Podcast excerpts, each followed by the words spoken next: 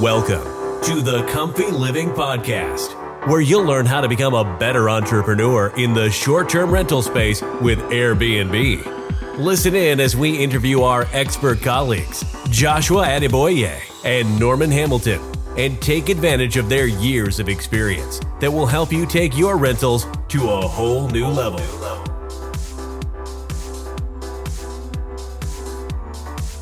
All right, ladies and gentlemen, welcome to the next episode of the Comfy Living Short Term Rental Makeover Podcast. On this episode of the podcast, we have two special guests.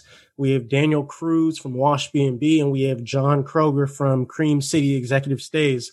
So I'm going to let these guys go ahead and give their introduction. And we got a special one here for you guys, man. So I guess, uh, John, do you mind giving yourself your uh, introduction and then we can go to Daniel? John Kroeger from Milwaukee, Wisconsin. Cream City Executive Stays. We have like a dozen short term rentals that we operate here.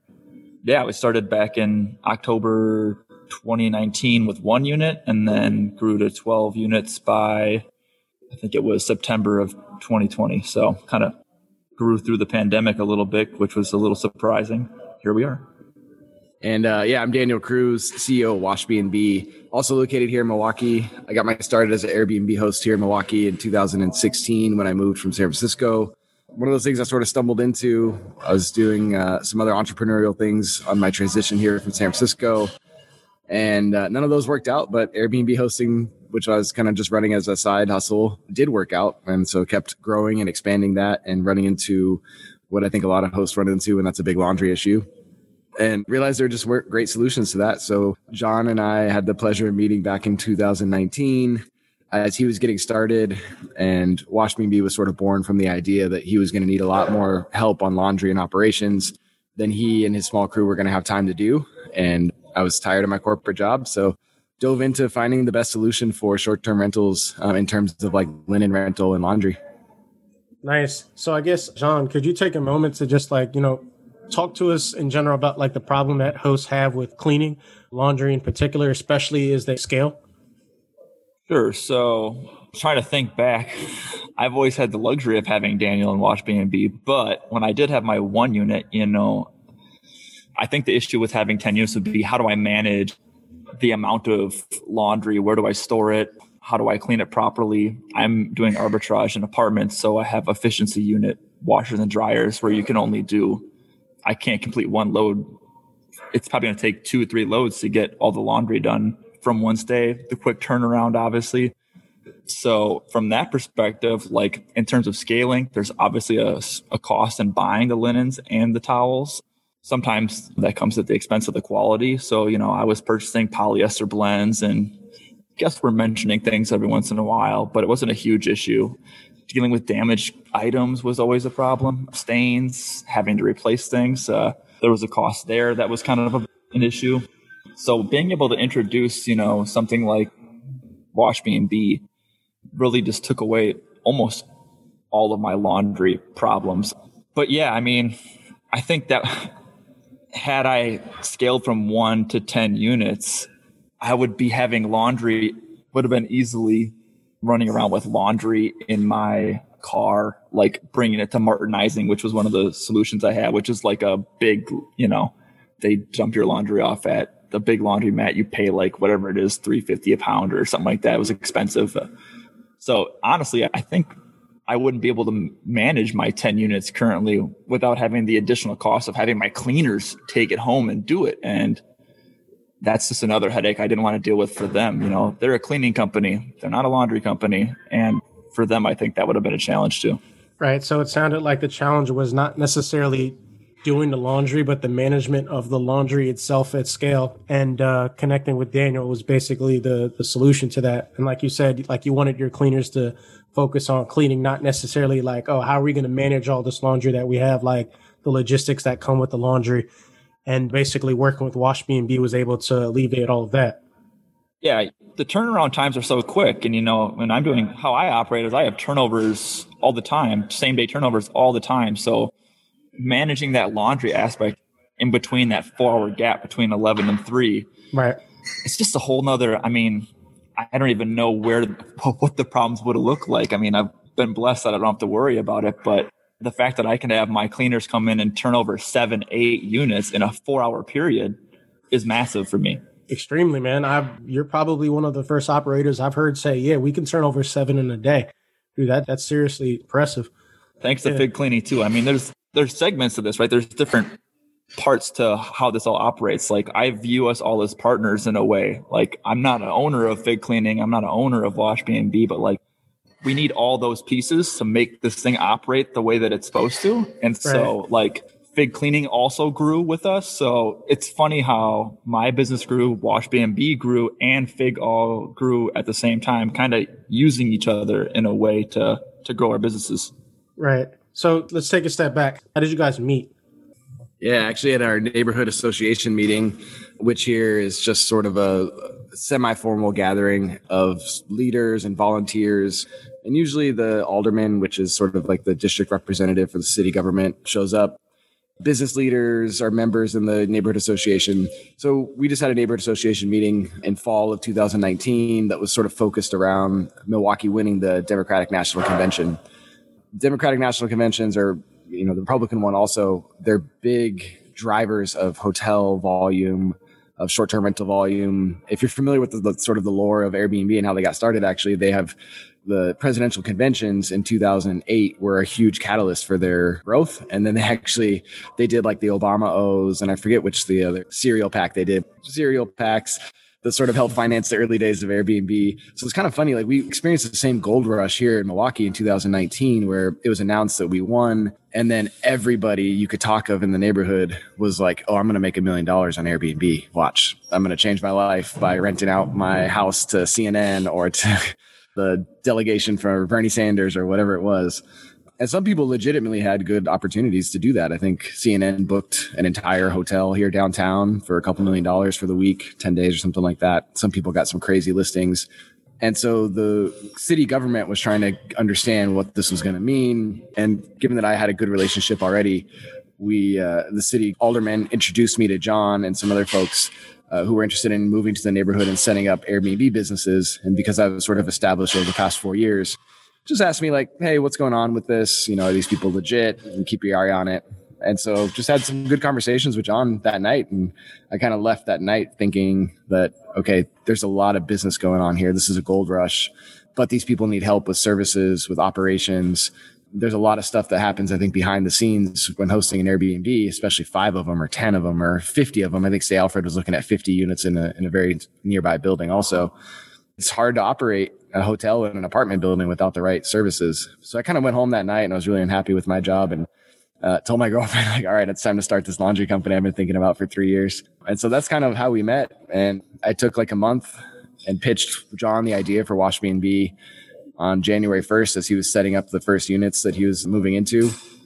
And he didn't have much of a choice, but I think it was a good pitch. it was hard to say whether he just like defaulted to yes or, but we made, we sort of made it work. I spent the next couple of months like getting a logo, a name for the business, all that fun stuff, and really figuring out how we were going to operate. But immediately, once his units were open, we started just doing washing and folding the sheets that he'd already had purchased, just to show that you know we were in this as a partner and, and getting ready to go for it. It was an easy yes for me easy yes for me. Maybe. I was doing real estate at the time, so I was busy. I was like, you know, selling houses, trying to sell houses, trying to help people buy houses. Like doing laundry was the last thing I wanted to think about doing. So when Daniel said he's going to do my laundry, I was like, sure. And John, so what were you doing prior to starting Cream City Executive Stays? Um, it sounds like you were a realtor. That all kind of happened right around the same time. My previous job was as a IT recruiter at a company downtown that was a desk job, nine to five, a lot of phone calls, a lot of cold calling. Hated that job with a passion and quit that and then kind of transitioned into real estate that summer and launched the Airbnb units at the same time. So the catalyst for me quitting my job was that I had my dad pass away and he needed some well before that he needed some help at the house. So I quit my job. It was a good excuse to quit and go help him out with what he was getting done with chemo and stuff. So that was probably about six to eight months. And then um, once he passed away, me and my brother talked about, you know, what do we want to do with the in- inheritance that he left us? And we wanted to start a business together. I told him about the idea that I had heard from a friend in Canada who brought it to my attention. He was down with it. And then I just kind of grinded it out and got that whole thing started also while getting my real estate license and kind of beginning that process. Wow. And, you know, although like, although not ideal, but this definitely seemed to, this almost seems like faded in the sense of like, okay, you got your, you got your business started and then like, here comes Washbnb to help you scale that, uh, help you scale what you were doing. Yeah. The timing, I mean, you can't ask for better timing for me. It's sometimes that's how these things work out. It's just, uh, the doors open up, you know, right. at the right time. You've heard a million people talk about this. Like, I don't know that it's anything special for me. I think that this is kind of how it feels for a lot of people, but um, it was definitely awesome that the opportunity presented itself. And I knew that managing five units at the time, we were planning on scaling to 20 before the DNC because we had started to see that the rates for the DNC were like stupid. And we had the Ryder Cup coming to town, which is the same kind of problem. You know, there's only like 15,000 rooming houses in the city of Milwaukee, something like that. And those events drive like 50,000 people to the city. So um, there's a huge gap there. And so that was what we were going to do was we were going to take this thing and we were going to run up to 20, 25 units and crush it in the summer. Um, right. Pandemic obviously changed uh, it. Changed yeah. that whole game I plan. mean, it was it was true gold rush. At it was crazy. End of 2019, Milwaukee was named by Airbnb as the number one destination globally in, for 2020 uh, we saw 1400% growth from 2017 to 2018 in wow. Airbnb reservation volume and 750% growth from 2018 to 2019. That made Airbnb pay attention and also say, hey, these guys have got Ryder Cup, they've got DNC, they've got Summerfest. I mean, it's going to be an insane summer in Milwaukee. And so that was cool that Airbnb recognized that too and, and gave us that bump and that PR hit sort of all eyes internally and externally were focused on what was going to happen in Milwaukee last summer. So it was really a crazy time to be building something. But for sure, I mean, like give yourself the, the credit for for standing up and just doing it. And I mean, going from zero to six units in two months was pretty wild. And it was awesome that we we got the property managers to work with us. You know, it's all about relationships. how everything is. always about building relationships with people. You know, I met the property manager at the building that we're in right now, and we just hit it off in terms of like we get along great. Uh, me and Daniel met, we get along great. The alderman, like I think that goes a long ways in anything in life is just like being a good person and obviously just like being able to communicate and relate with people and it'll take you a long ways. Uh, it's amazing what just uh, networking and being a nice person can do for you. No, seriously, dude, and that's amazing. So to talk a little bit about the growth of Milwaukee as a city, like we've obviously seen how like John has, you know, benefited from even throughout the pandemic from just the growth in uh, Milwaukee. I see you have a shirt that says laundry sucks. Daniel, how has uh, the growth of Milwaukee as a city affected uh, Washbnb? And also for those who, for people who are listening who may not necessarily know Washbnb is, like what, what do you guys do? What is the list of services you provide and who do you guys serve? Yeah, that's probably a good time to, to a good intro Washbnb. So Washbnb, I'll describe it like this. It, our sort of tagline is that we automate luxury linens as a service for short-term rental hosts, enterprise providers. That's like anybody from Sonder at the biggest end of that fish, of uh, that scale, all the way down to you know an operator like John who starts at five, you know, ten. Lots of operators in this country have between five and seventy-five units. It seems to be a pretty standard place to get started, whether you're arbitraging or managing other people's units. And then boutique hotels and linen rental. So we rent you all of the luxury linens that you need to change between every guest stay. We use 100% cotton. It's really sustainable. And it's the same product that is in use actually globally at the Meliá Hotel Group. So they're the international version of the Ritz Carlton. So super high end, great stuff to sleep in, great stuff to dry off of when you get out of the shower. So we rent you all of that we pick it up and we drop it off. We set it up for you. If you have like a linen closet or something like that, we don't go in the units and change the bed. So that's for your, you or your housekeeping staff to take care of. And we, then we do, of course, all the laundry on the back end and we price it by the reservation uh, instead of most laundry companies price things by the pound or by the piece they rent you. We found there's just a whole bunch of commodity style issues that come with that. They started, you know, nickel and dime you to death on, you know, if there's a missing piece damage and we kind of say like hey we're we're host ourselves like we're building this from the perspective of a host so what would a host need in a service to completely solve all their issues around laundry, around linen selection, around quality of, you know, bed and bath experience. So we built this from that perspective and that's really what it's designed to do. In the pandemic, of course, we learned that your business can go quickly from 95% occupancy to zero. And so we wanted to make sure that as hosts ourselves, that hosts weren't being stuck with a lot of fixed cost. And that's why also another reason why we price by the reservation.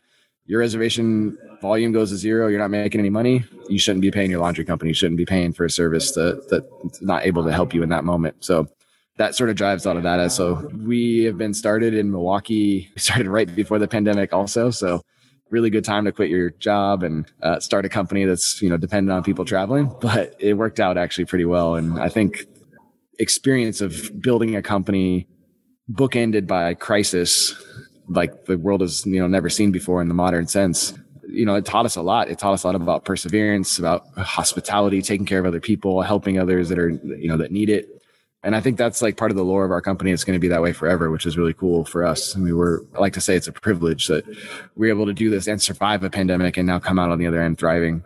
We're in Milwaukee. We're getting ready to expand down to Chicago, uh, and we're raising our first um, outside capital as a seed round. And we decided to actually do that via crowdfunding. Uh, so right now you can jump on wefunder.com forward slash washbnb. Uh, we're still in friends and family private preview mode, um, but we'll be launching to the public on May 4th. And the goal really there is, is again, how do we extend from built by host for host to owned by host? And that's a powerful way to align values and say, we're always going to do what's best for our customers. We're going to be creating value for our customers, giving them time to get back to hospitality, get back to guest experience. You want to add 10 more units, but you don't got time to go to Walmart or order from Costco all your new sheets and everything, just call your Washbnb guy. They'll have it there for you, like ready to go the next day. You set up those beds, you set up your your whole your setup. Get you know take time, removes time doing that. Removes time between flips. We specialize in laundry and linen care. Your cleaning service most likely does not, so we solve that problem too. We give your cleaning service or your housekeeping team or yourself if you're doing it yourself. We give you the sort of like tools to quickly go and do the unit. So you can spend a little more time cleaning if that's what you need to do. But your bed making chores basically go from three to five hours, depending on how many beds you have. And if you're doing all the laundry in that cycle to five minutes per bed, we're teaching triple sheeting, which is we borrowed from the hotel industry also. So that dramatically reduces the amount of time you have to spend messing with duvets. It gives you a really nice hotel style bed, which is great to sleep in. I used to spend 150 nights a year in hotels. So I've slept in a lot of them, all the different chains. So I love that feeling, right? You want to recreate that for your guest. And so that's sort of our long-term goal is how do we build the Westin Heavenly Bed for Airbnbs? So it doesn't matter if you stay at John's place here in Milwaukee, place in Atlanta, place in San Francisco, New York, at a cabin out in the woods. Like, how do we teach enough hosts that this is so vital to hospitality and guest experience that you just abide by these simple standards, have a company that's with you alongside to help you make it easier and, and give you the right quality. So guests never freaked out again. Like, am I going to stay at that Airbnb with the bloody sheets or like the booger on the, on the pillowcase? You know, hopefully everybody's washing their stuff, especially the pandemic. But so we want to eliminate all those incentives to cheat and just provide high quality, repeatable guest stays no matter where you are. That sounds fantastic. So how do people get set up? So like I have, say for example, I have like 20 units and I'm currently doing my own laundry. How do I get set up? Is there like an onboarding process with you guys? And how do you guys like sync up with my reservation calendar? How does all that work? Yeah. So for right now, we're sort of building this company in beta mode and fundraising, of course, which is going to allow us to expand in new places. So for the time being, we're just going to be working with, for 2021, we're just going to be working with hosts like yourself that have got a number of units, you know, some sort of centralized location to do deliveries and logistics to, and a housekeeping crew to work with. We are in the background developing all of the automation and the easy stuff for individual Airbnb hosts or folks that don't have as much volume uh, and deliveries for those as well. But that's going to come next year. So if right now, Norman, what we would do is, you know, we would jump on the phone with you, explain pricing, give you a proposal, tell you this is how much it's going to cost for each of your different unit, you know, layouts and setups per reservation. So that way you can say, okay, I've got 10 checkouts per month on average in this unit. So here's what my cost is going to be that'll give you a chance to adjust your cleaning cost, your cleaning fees, uh, if you're breaking it down between linen fee and cleaning fee or however you're doing it. Generally, our pricing is there's plenty of space with our pricing structure to charge a cleaning fee that pays both for the cleaning of the unit and the laundry and linen service. Uh, so that's our goal: make it a pass-through cost for you, so your guests are paying for it, not it's not coming out of your pocketbook. And then in terms of onboarding, we'll send you a full package of in-unit signage. So we've got signs for like bedside cards that explain what's, you know, how sustainable the sheets are, what they're made of, how high quality they are. A sticker for the bedroom or for the bathroom mirror which will sort of also explain about makeup and try to prevent damage to the towels. Um, another sustainability message there about water usage. If you have in unit washers and dryers, we put a sticker on the washer asking guests, please do not wash towels and linens. So we actually do this at a specialized process using ozone. So we're able to get it much cleaner than you are. And also, we just think it's not a very good experience to ask hosts who are paying a lot of money to stay in a place to start doing laundry or you know start doing a lot of the, the help out around the house. And so we'll probably do with that. We'll provide you with either a housekeeper training program or we'll just send over the materials to show triple sheeting. So we'll make sure that everybody in your system has a real clear, you know, idea of how to make a great hospitality bed, what to do with the linens when they're soiled. If there's a stain on them, you know, we provide some stain mitigation solution. You just spray on it and then put it back in the, the Washbnb bags. Arrange for pickup and delivery. And then we just kind of go from there. It's very manual at this point so we our goal is to do deliveries once or twice a week, depending on your volume, and make sure that your staff always has enough supplies on hand to get through your busy weekend or your busy Sunday, Monday, turnover day, whatever that may be, without having to call us and say, "Oh shoot, I need an extra five towels or something." We're just going to make sure we have a par level where you got everything that you need. We don't have access to like the Airbnb API at this point. We're working on some different partner access points, but until we're in five to 10 of the biggest cities in the US, we just won't sort of have that functionality built in. So instead of sort of predicting what your busy weeks are going to be, we're just going to load you with like four sets of towels, four sets of sheets for every unit, and we'll just run par, par levels a little bit higher until we get that sort of like full integration where we're able to read your calendars, predict exactly how many linens and things you're going to need, and then make sure you're always stocked. Just running that'll just make things a little bit more efficient from our end, but your experience won't change much uh, when those things go on. Uh, and like I said, for individual Airbnb hosts, there's just a, a lot more cost associated with working with one, two unit places that are spread out all around the city. So my team is hard at work building sort of like automation processes, putting people on a subscription program and connecting that to a logistics network that will sort of automate the delivery and pick up and drop off of linens from, you know, people's porches or apartment buildings, wherever these uh, units are. That makes perfect sense. I mean, from a scalability standpoint, it definitely makes sense to work with like bigger operators who are growing that way, like you can kind of build a relationship with them. And then as they grow, like you grow, you guys are obviously growing as well. So outside of, besides Milwaukee, uh, what other markets are you guys in or what markets are you like looking to get into? We can do Chicago, as we sort of talked about earlier. Chicago's just 80 mile drive down the road for us. And we have a really great, you know, fantastic laundry partner here in Milwaukee that's got probably the, the best, you know, the highest end laundry equipment in the Midwest. So we want to drive a lot of volume to their facility. And then we are currently talking with a couple of those big enterprise operators looking for a market that we can move to. And so part of our seed round raise is we, we got to do two things. We've got to prove that we can do this at scale so we can repeat our process, do it in different cities. No different than if you're, you know, operating in Houston and you want to go operate in San Antonio. Like, can you prove to your investors that you can do this? You can manage teams outside of the place. So that's one. And then the other one is that, you know, we've got to prove that this is a business worth pursuing, that there's unit economics here that work. There's a path to profitability. And so we're going to grow and show the path to profitability here in the Midwest, Chicago and Milwaukee mostly. And while at the same time looking for a market to expand to. And right now it kind of looks like Austin, Nashville or Miami are sort of the three. We're working with some, like I said, some enterprise providers around the space. Our goal is to land in a new city with about 100 units under contract. So we're not just bleeding all of our cash out.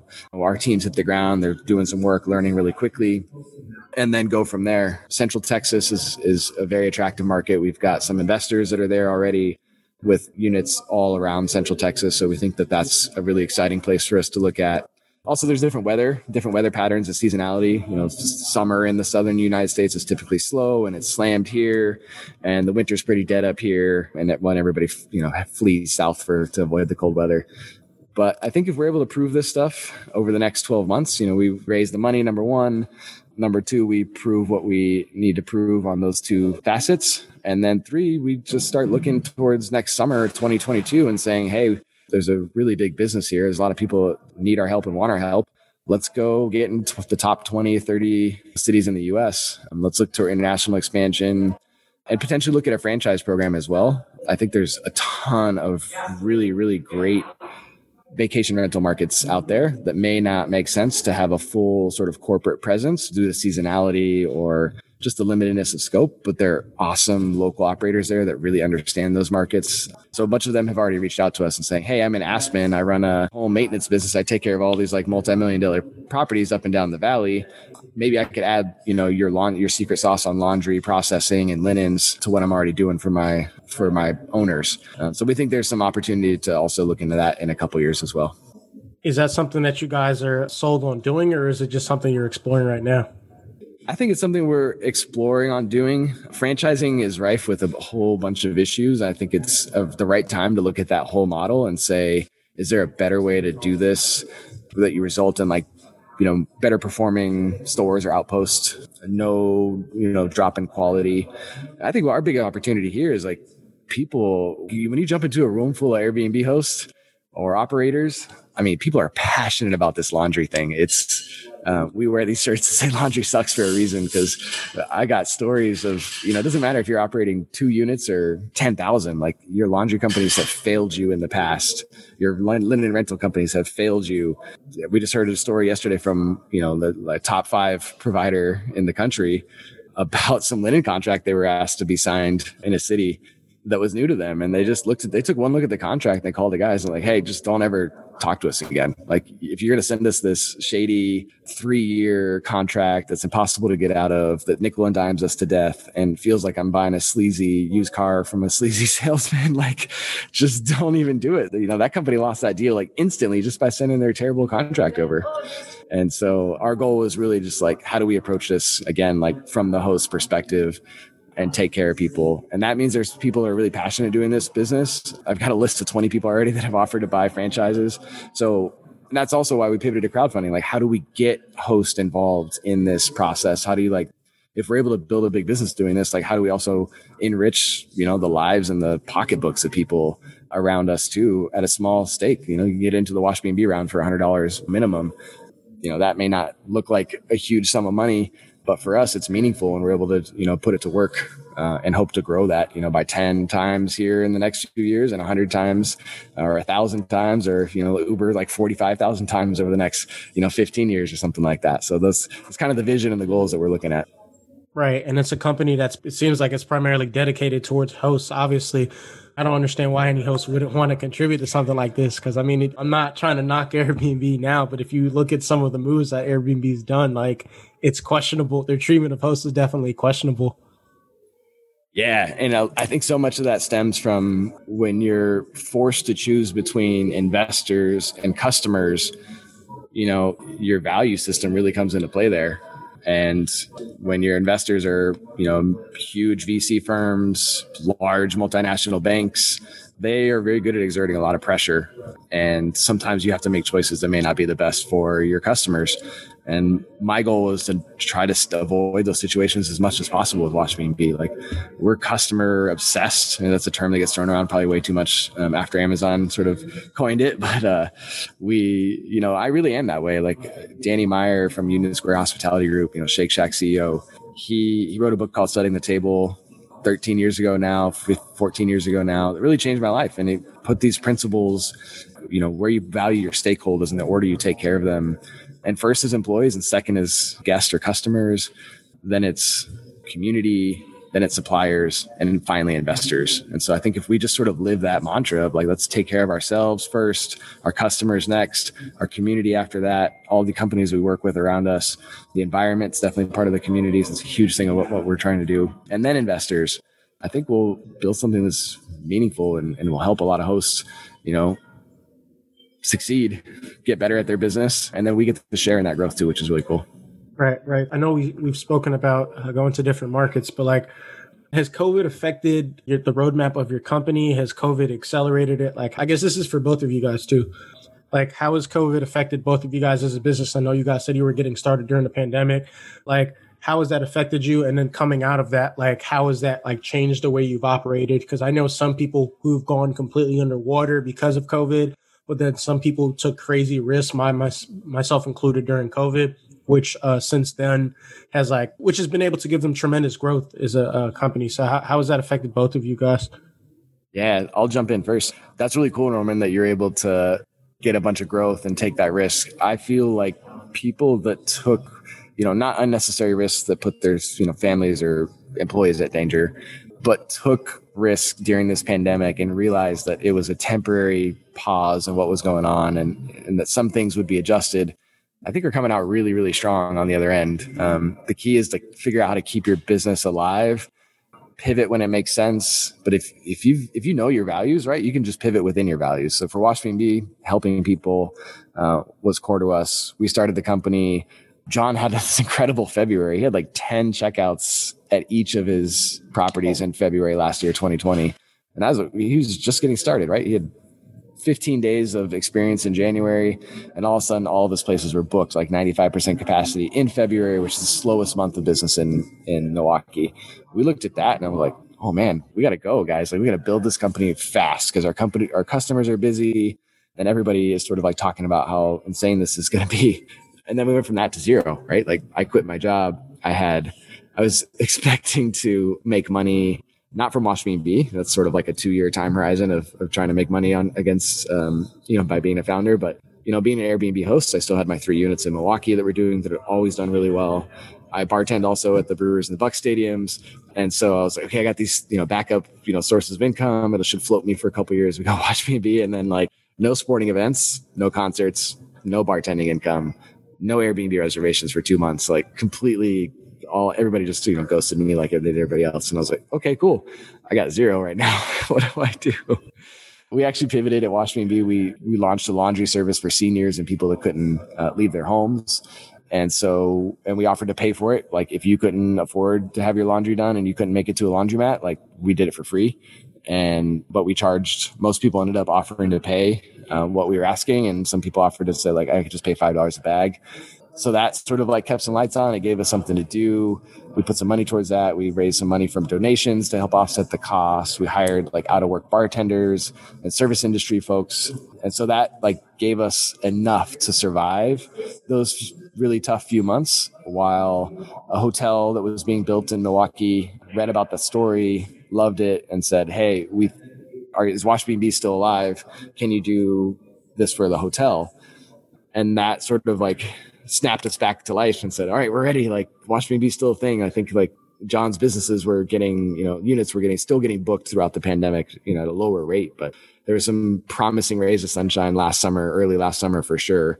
And so we went back to like building Washbnb really quickly. Obviously we implemented a whole bunch of like cleaning, safety protocols, checklists, things to make sure that we weren't being any responsible for transmitting any contagions from place to place. Um, checking with our laundry provider that they've got the proper accreditations in place. We invested in an ozone machine in our own facility. Uh, so when we wash things, everything goes through ozone, which absolutely kills everything, including bed bugs, which is really nice. And I think it definitely slowed down what we wanted to do. We thought we would be operating like all over Milwaukee by the end of summer last year, expanding into Chicago and Minneapolis by the end of the year, and then basically doing what we're looking at doing next year, this year. So we just had to take our time. You read all these stories about how these companies get going, and you always feel like it's overnight, but three to five years is really before anything really starts happening for most startups. And five to 10 years is when usually when everything sort of starts clicking. So it was also good. Like gave us a chance to work with, with John, with the Dubbel Dutch Hotel, uh, with a few other customers that we brought in. And so we did a lot of hand holding. They held our hands like back and forth. And we figured out how to build the service, you know, slowly with customers, with paying customers, with their guests. And I think that really helped us and gave us another breather when COVID really surged again in winter last year, gave us another opportunity to jump in and say, okay, what do we have on our hands? What's working? What's not? Circle the wagons around what's working. Is this something that we think we can, we can go back to doing in a bigger way. And yeah, so that's uh, that's sort of where we're going now. And now we're just looking at all the business coming back with revenge travel and be like, man, I wish we were in more cities right now. But we'll get there. Wow, dude. Initially, when you were telling me this, to me, it sounded like, wait, COVID made you guys accelerate quicker. But now, after all of that, you're saying that no, COVID slowed you guys down. That is, dude, that that's crazy. I didn't even know you were working at a bar at that point. That's crazy. So wait, you went from corporate America to working at a to bartending and then doing and then doing Washbnb. Yeah, I like I burned out on my job. I was a brewery manager in San Francisco in the marketing man- department. Mm-hmm in 2000 up until 2014 and just burned out really really hard and left that job and just sort of like worked for myself uh, but doing a lot of stuff that was very similar like working with music festivals on their alcohol sponsorships mm-hmm. doing a bunch of traveling still but just never really recovering from like that corporate burnout mm-hmm. and so i uh, part of that was moving to milwaukee part of that was like i started getting into Airbnb hosting, mm-hmm. started getting into bartending. If anybody needs a good way to make money, like go to your local stadium and get a job as a bartender. Like basketball arena, you can make uh, fifty to hundred dollars an hour. You work like four hours a night. It's crazy. it's like it's like yeah, Giannis too, though. I yeah, mean, we, that coincided pretty perfectly with the the rise of the Bucks and the Brewers are also at the pinnacle of their. But I mean, yes, definitely. It's stadium bartending is is one of those like life hacks. Like keep that in my pocket. Yeah, the easiest kind of bartending to do and the highest volume and also just good money so I got into that and I kind of like found this way and I was like, okay, I don't really have to like go to work. I don't have to do the the hustle that, you know, was killing me at the time. And I had a really good couple of years, had some amazing summers in Milwaukee. And, you know, I got involved in a relationship and she wanted me to get serious about a job and stuff again. So that's kind of, that's, that's honestly kind of one of the reasons why I, you know, got back into corporate world, went to work at GE Healthcare. But, you know, it was, I'm grateful for those opportunities too, because that taught me that dude, don't go back to work at corporate world. It's bad for your health. It's just not for me. Like it's for a lot of people, but it's not for me. So that was a good reminder. Just like I'm doing the wrong thing. The Airbnb thing is working. It always has worked. Let's like, how do I double down on that? Where do I dive in? And so, yeah, that's definitely like a sort of short version of the last like five years for me and, but how it worked out. That's great, dude. So you lived in the Bay.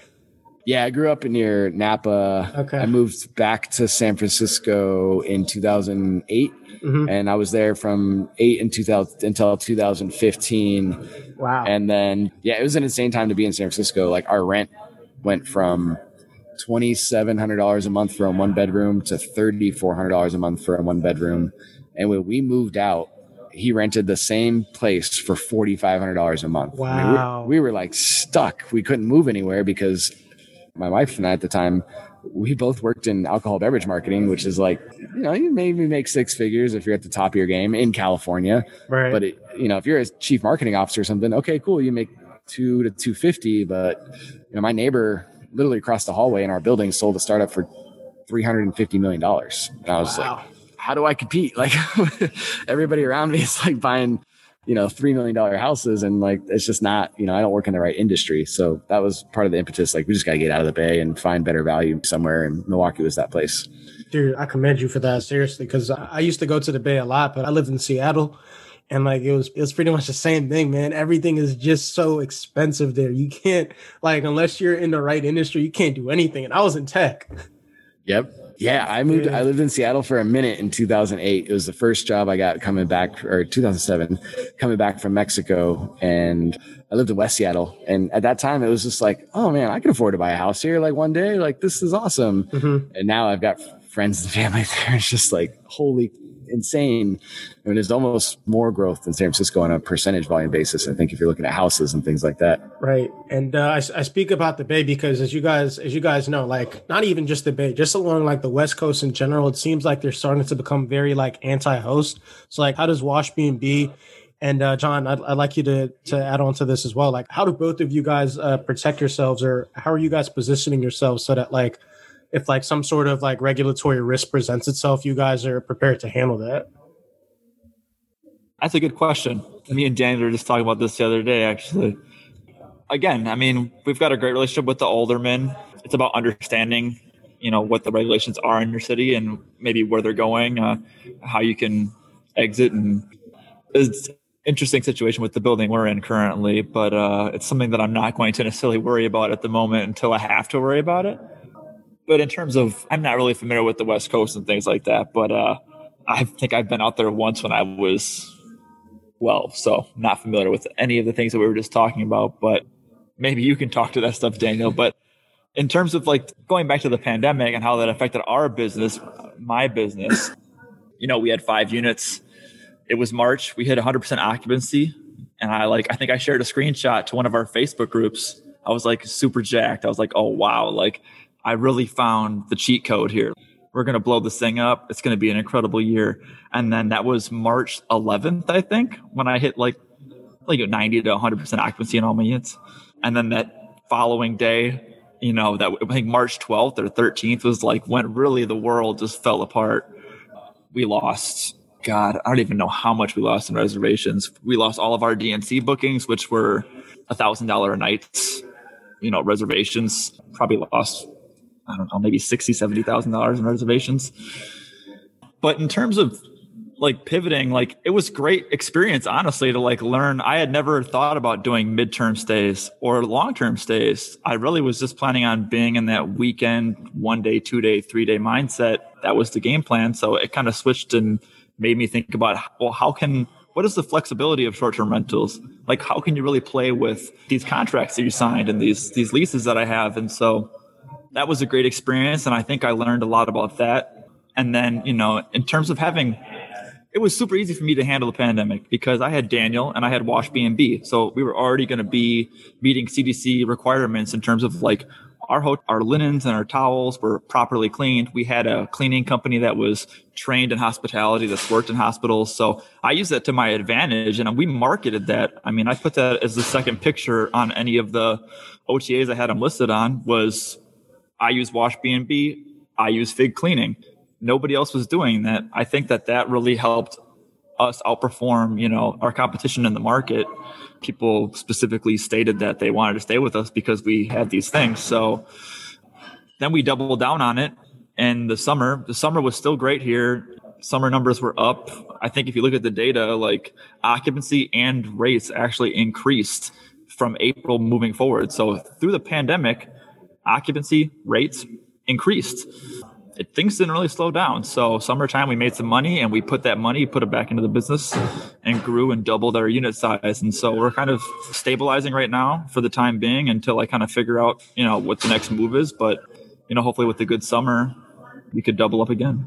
Yeah. And I think touching on that a little bit, I think for regulation, like we've earned a seat at the table and it's time that you got to take it. Like if you're operating in a city that doesn't have a lot of regulations like Milwaukee does, it's time to start, you know, networking with city leaders. And this isn't out of fear that they're going to come at you. It's just time to say, my guests over the past five years in Milwaukee have spent over $100,000 in occupancy taxes in hotel taxes, and we get zero representation from that. It all goes to the convention bureau, who supports hotels and restaurants and general tourism and travel to Milwaukee. But direct benefits, like Airbnb operators, don't get any of that.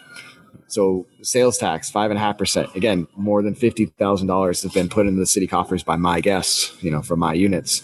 John is working on a multiple of that. He just hasn't been in business as long as I have yet. But you know, his one year revenues, you know, one year tax bill is you know significant to the city and, and to bring in money into the city to support people that live here and work here. So I think it's definitely time to start having seats at the table, taking the seat at the table where it's lightly earned and deserved, and not just setting back and letting you know the standard sort of chain restaurants and and so I think it's important to to take that seat at the table start talking about the value that we create and you know push back against the false sort of narrative that is exists around short-term rentals that one party happens in a city and things get out of control and somehow that extends to the 99.98% of other reservations that had no problems no, I think we had a good experience the other day. One of our customers had like a domestic violence incident in one of their units that was a short term rental. Yes, disruptive to the neighbors, terrible, resulted in damage. It's hard to clean up. But I sort of look at it also like if I'm the property manager of that building, because I've lived, I was a neighbor in a building with really terrible domestic violence issue where, you know, police were involved frequently. I had to testify. I mean, is rough as a neighbor, like that's the worst thing you could ever, ever, ever ask for. In this situation, it's resolved because the guest got kicked out and they're no longer a permanent resident there and it's just kind of like don't have to deal with it. So I think there's some benefits around, you know, pivoting some of these bad stories into like, yes, but at least they're not your permanent neighbor. And the 364 other days that were occupied in this unit were non-disruptive, good quality of life. Those guests came in and spent a ton of money at your local restaurants and bars and supported your local economy. Uh, so I think it's just about shifting that narrative also, you know, to like what good are we providing and being really loud about the good things that we're providing to neighborhoods and buildings and properties and, and overall the economy. Dude, I love that. I love that you mentioned that so much because I see too many hosts start having this discussion when they receive an email from Airbnb about a city council meeting when it should have been that should have been something that we've been working on like since a city became a popular uh, destination for people to start visiting and for hosts to start like getting properties in. I think a lot of times like our our uh, approach to like this regulatory stuff is too is too reactionary. When some opinion has already formed rather than like hey like we're noticing more people hosting in the city and therefore it means we're paying a lot of money for we're paying a lot of taxes to this particular city via occupancy tax in some cases. Like it's time for us to start realizing the benefits of all this money that we're giving. Couldn't agree more. Like you said, don't be reactionary. It doesn't take a lot of effort to figure out who you're, you know, start. I love starting at the, at the very bottom, you know, the smallest player, which is usually a district representative or alderman if you're in the Midwest. Those people are just people like you and me. I mean, they're just, you know, usually long-term residents of a neighborhood that have you know good connections. They work with small business with residents everybody. I mean those are the people you want advocating for you because they see what happens on the ground every day. And it's a great place to start. Now you call the mayor's office he's got every you know $10 million business operating in the city calling him all the time asking for this and that. He's got lobbyists you know working on him or her. And so i think working you know with your local city representatives is usually a great place to start and, and work your way up from there but at least just start building those relationships. I think rent responsibly has got some really good you know programming. I'm really excited to see what rent responsibly does in this space specifically moving forward because i think it's it's such a huge gap for us all right now. Seriously but uh, because we're approaching time, I've got to cut the show here. But how can we find both of you guys? Do you guys have any closing remarks? How can we find you guys? How can we get in touch with you guys? If we want to use Washbnb, how do we get started? Well, for me, there's a couple of ways to get in touch. I'm sure we'll share links somewhere, but uh, CreamCityExecutiveStays.com. And then our direct booking website is through Guesty, which is cces.guestybookings.com so that and then me and daniel are pretty active on clubhouse. We try to be on clubhouse. We like to be in there. So connecting with both of us probably through clubhouse is a good idea but yeah if you're coming to milwaukee I, I, shouldn't give a lot of preference but john is a fantastic host. He's a little quiet but he really is passionate about hosting and hospitality.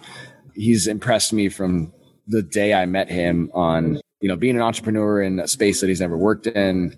Have you ever worked in a restaurant john yeah, John's never worked in hospitality. I sold shoes. That was the closest I've ever been to working in a restaurant. That's not very close at all. Shoes and uh, and working in schools, which I you know there's some hospitality aspects in schools for sure. So it's impressive to see what he's done with his business with Cream City Executive Stays, how he takes care of guests, how he thinks about hospitality, how he wants his guests to have great times in the neighborhood already working with local restaurants and bars to get them, you know, get discounts for his guests. And someone's got to represent the city. You know, the city gets a bad rap a lot, a lot of bad energy, a lot of bad vibes about Milwaukee, and like it's fun to try to play devil's advocate with that and like tell people why this is an awesome place and what there's so much stuff to do. You obviously love Milwaukee. You yeah. came from the Bay and like you think Milwaukee's great. Like Milwaukee, you know, there's summertime Chi. I like to bring that point up. Like Kanye West loves to talk about summertime Chi summertime Milwaukee is the same thing. Like summertime Milwaukee is awesome. Yeah, it's a fantastic place to be. So I think the first first call to action is get here, stay in one of John's dope apartments. He's got one of the good view. Like just check it out. They're really cool places. And you know, you're to have a fantastic high quality stay because it's to be, you're to be sleeping on Washbnb linens, great cleaning, all that fun stuff. If you're in the Midwest, there's a good chance we'll be able to start servicing you within the next 12 to 18 months as an Airbnb host look us up, washbnb.com. All of our social media is aligned to WashBnB. And then if you're outside of the Midwest, probably, you know, going to take us a little bit of time to get to you. We're, I'm always happy to work with anybody on like Twitter, DMs, email. If you got questions about linens or laundry, just like hit me up, find me. I've got time in my day every day just to respond to emails and, you know, phone calls like, how do I do this? You know, what should I buy if I can't get WashBnB? So happy to be that resource for anybody that's looking or has questions. And also the Washbnb website will eventually become like a depository of educational resources for to help hosts, you know, get started and answer some of these questions, blogs and that type of, you know, educational information. And then if you're a host and you listen to this and you think that you're going to have to use something like Washbnb or it's maybe a good business idea, you're burned down on the stock market or crypto investing because, you know, those are just at all time highs and, you know, it's just kind of keep going up forever. The next wave we think is private companies and getting involved in startups. And you can do that right now at wefunder.com forward slash wash. You can invest in Wash for as little as $100 we've got some fun giveaways that are tied to that. Um, I can't talk about exactly what they are or how you get them unless you go to the page um, per SEC rules and all that fun stuff. But this is a way to invest in an early stage company. And this is going to change like this new deregulation, which happened this year around crowdfunding is going to change the types of companies that get funded in this country, which is really cool. It's not just going to be the Facebook founder who drops out at Harvard to start a company and get funding. You get a couple hundred million dollars on the back of a napkin. This is, you know, companies like Washbnb. I mean, it's going to change what the founders look like, their skin colors, their genders, where they're operating from, where they got their ideas from, which is really cool. And there's a ton of those opportunities, not just Washbnb available right now. So you can jump in there, look at them, you know, see what you think is going to be the next thing to pop and put some money against it. And like you said, you can start playing like a VC yourself now, even though you don't have a few million dollars, but if you got thousand dollars in there, spread it out between three or four companies a year, see what happens in 10 years, you might hit the lottery. All right, that is amazing. And I'm still laughing at what you said about that, that crypto joke, dude. That is amazing. I mean, to the moon. Dogecoin is, to the moon. It is wild, man. I mean, you just yeah. you look at all the things that we've done and all the money I've invested in Wash Me myself and some, you know, of my co-founders, and it was like if we had just put that money in Dogecoin in, no, don't say that. Don't in March that. 2020, it would have been a whole different game. But no, we, we love what we're doing. And uh, like you, you know, it, it can't go up forever. Nothing can. So maybe it's time for the next asset class to start doing that. And I think now is a great time because we're seeing what's going on in this country and it's, there's too many people in the middle of this country. There's too many people at different socioeconomic classes that are tired of not being able to get ahead. I hope crowdfunding is a way to to generally decentralize some of this, democratize access to capital and wealth, and so we can start spreading the love around. Most definitely. Thank you guys so much for joining. So there you guys have it. We're going to include more information in the description kind of uh, about this episode. And if you guys have any further questions on how you can reach Washbnb or how you can reach Cream City Executive Stays, feel free to send us an email at uh, team at comfylivings.com. And I will see you guys next week. Thank you so much. Thanks for joining us this week on the Comfy Living Podcast. Make sure you visit our website, comfylivings.com, where you can subscribe to the show in iTunes, Spotify, and Google Podcasts so you'll never miss a show. While you're at it, if you found value in this show, we'd appreciate a rating on Spotify and iTunes. Or if you'd simply tell a friend about the show, that would help us out.